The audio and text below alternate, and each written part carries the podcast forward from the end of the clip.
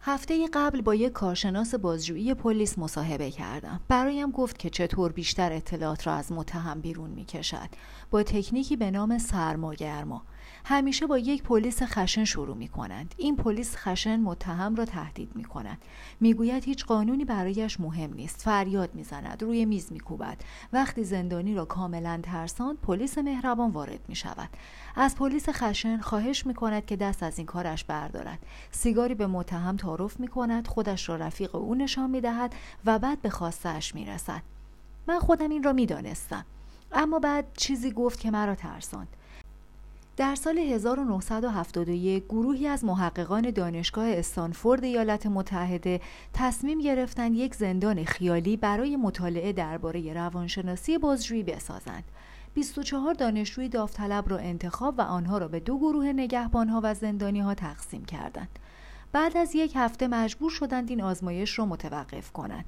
نگهبانها چه دختر و چه پسر با ارزش های اجتماعی یکسان از خانواده های خوب مبدل شده بودند به حیوله های درست و حسابی.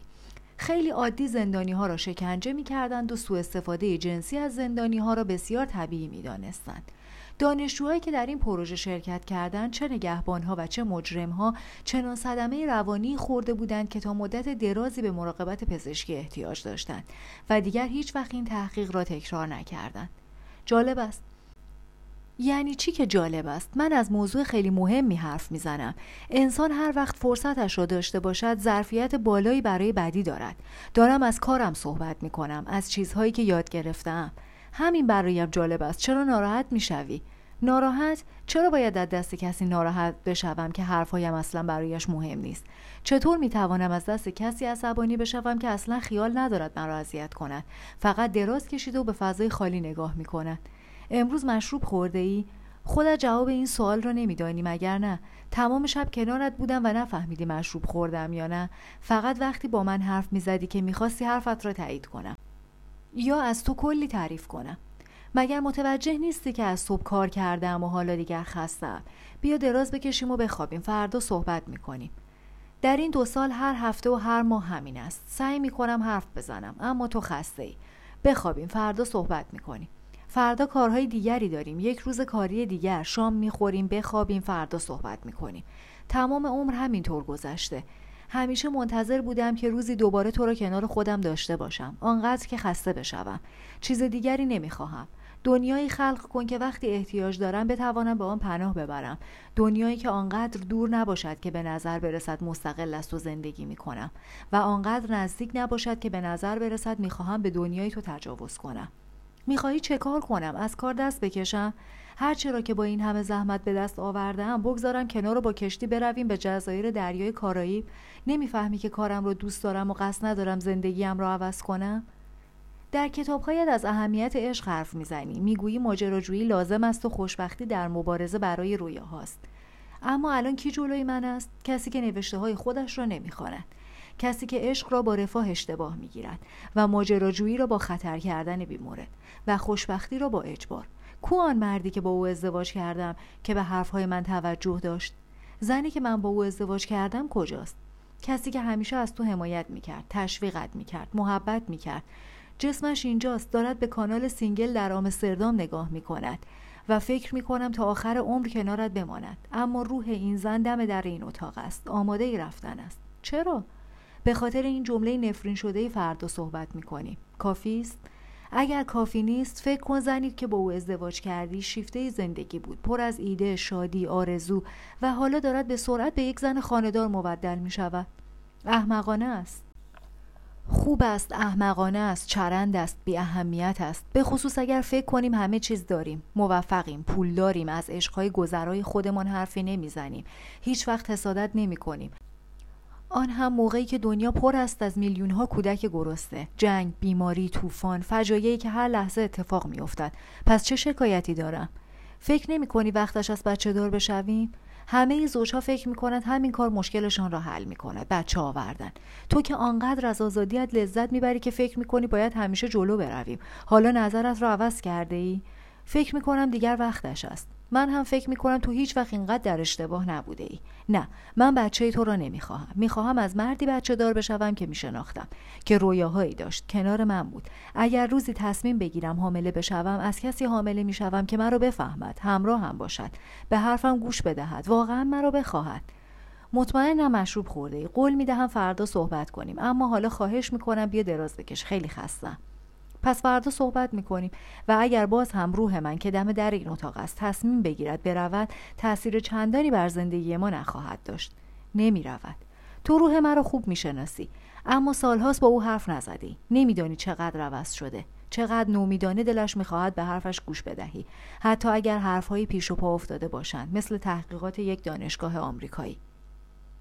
اگر روحت اینقدر عوض شده چرا خودت همونطور مانده ای به خاطر ترس به خاطر اینکه فکر می‌کنم فردا قرار است صحبت کنیم. به خاطر تمام چیزهایی که با هم ساخته ایم و دلم نمی‌خواهد خراب بشود. یا به دلیلی مهمتر عادت کردم. همین الان مرا به همه این چیزها متهم کردی. حق با توست. به تو نگاه کردم. فکر کردم تویی اما در واقع خودم بودم. امشب با تمام وجود و ایمانم دعا می‌کنم. از خدا می‌خواهم نگذارد بقیه عمرم را به این وضع بگذرانم. به صدای کف مردم گوش می دهم. سالن تئاتر پر شده است. قرار است کاری را بکنم که همیشه از روز قبلش بیقرارم می کند. سخنرانی.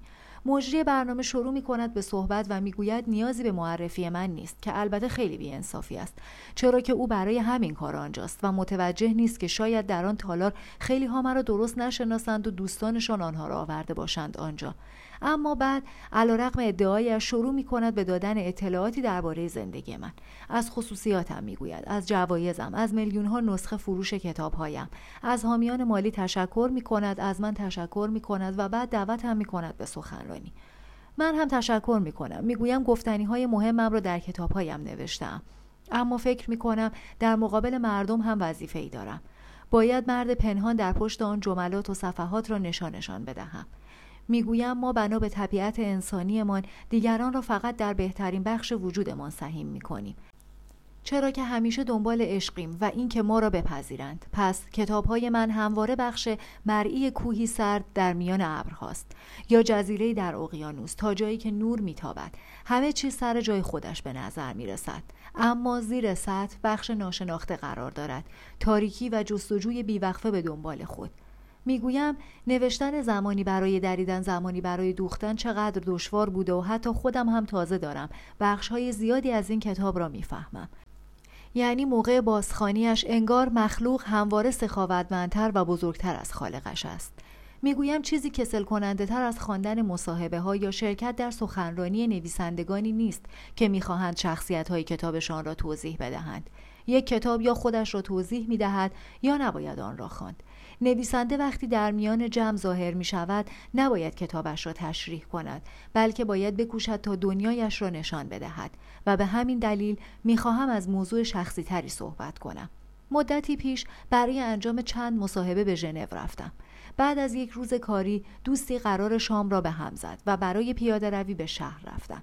شب دلپذیری بود. خیابانها خلوت بود. کافه بارها و رستورانها سرشار از زندگی بود. همه چیز بسیار آرام و منظم و زیبا به نظر می رسید.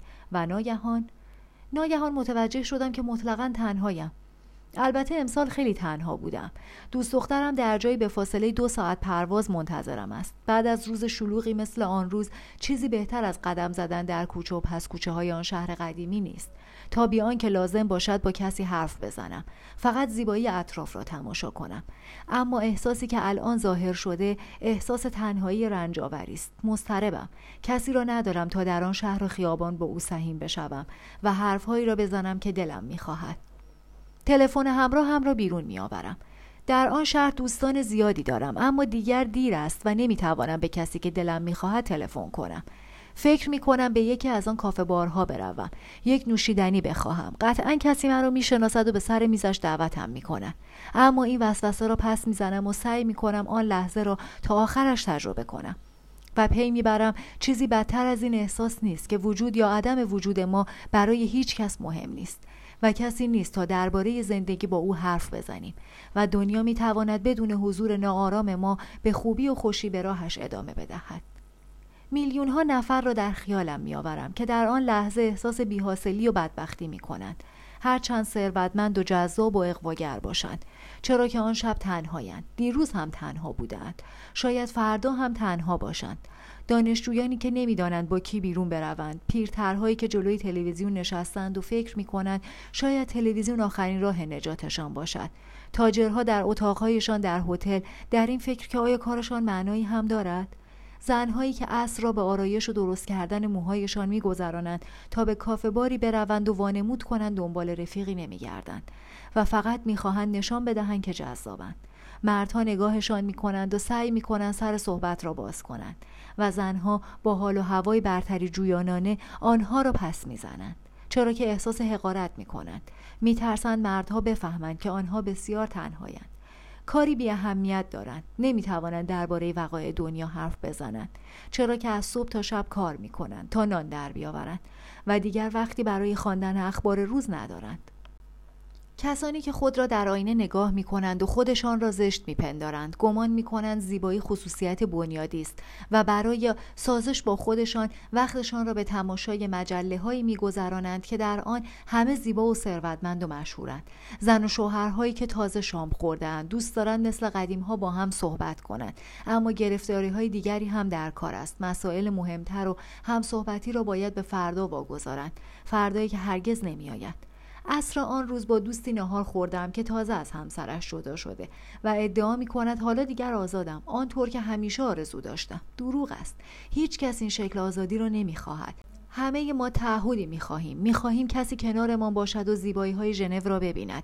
درباره کتاب ها و مصاحبه ها و فیلم ها صحبت کند. یا ساندویژمان را با هم تقسیم کنیم. چرا که پولمان به خرید دو تا ساندویژ نمی‌رسد بهتر است آدم نصف یک چیز کامل را بخورد. بهتر است شوهر آدم مزاحم آدم بشود و برای دیدن یک مسابقه مهم فوتبال در تلویزیون زودتر به خانه بیاید. یا زن آدم جلوی ویترین مغازه بیستد و حرف آدم را درباره برج کلیسای جامع قطع کند که تمام ژنو را در خود دارد و می‌توان تمام وقت و آرامش دنیا را در آنجا یافت. بهتر است آدم گرسنه بماند تا تنها. چرا که وقتی تنهاییم انگار دیگر بخشی از بشریت نیستیم و منظورم نه تنهایی داوطلبانه که تنهایی تحمیل شده است. هتل زیبا در آن طرف رودخانه منتظرم است. با سویت راحتم. کارمندهای خوش برخورد. سرویس درجه یک. و این احساس مرا بدتر می کند چرا که باید شاد باشم. باید از تمام این دستاوردهایم راضی باشم. در راه برگشت به کسان دیگری برمیخورم که وضعی مشابه من دارند و پی می‌برم که دو نگاه متفاوت در چشمهایمان است. یا با تکبر تا وانمود کنند در این شب زیبا خودشان تنهایی را برگزیدند یا اندوهگین و شرمنده از تنهاییشان. اینها را گفتم چرا که اخیرا به یاد هتلی در آمستردام افتادم. به یاد زنی که کنارم بود. با من حرف می‌زد. از زندگیش برایم می‌گفت. همه اینها را می‌گویم چرا که هرچند در کتاب جامعه آمده که زمانی برای دریدن و زمانی برای دوختن هست اما گاهی زمانی دریدن زخمهای عمیقی به جا می‌گذارد. بدتر از قدم زدن در تنهایی و بدبختی در ژنو. این است که کسی را کنارمان داشته باشیم و کاری کنیم که این شخص احساس کند در زندگی ما هیچ اهمیتی ندارد. پیش از آن که تشویقم کنند زمان درازی سکوت برقرار می شود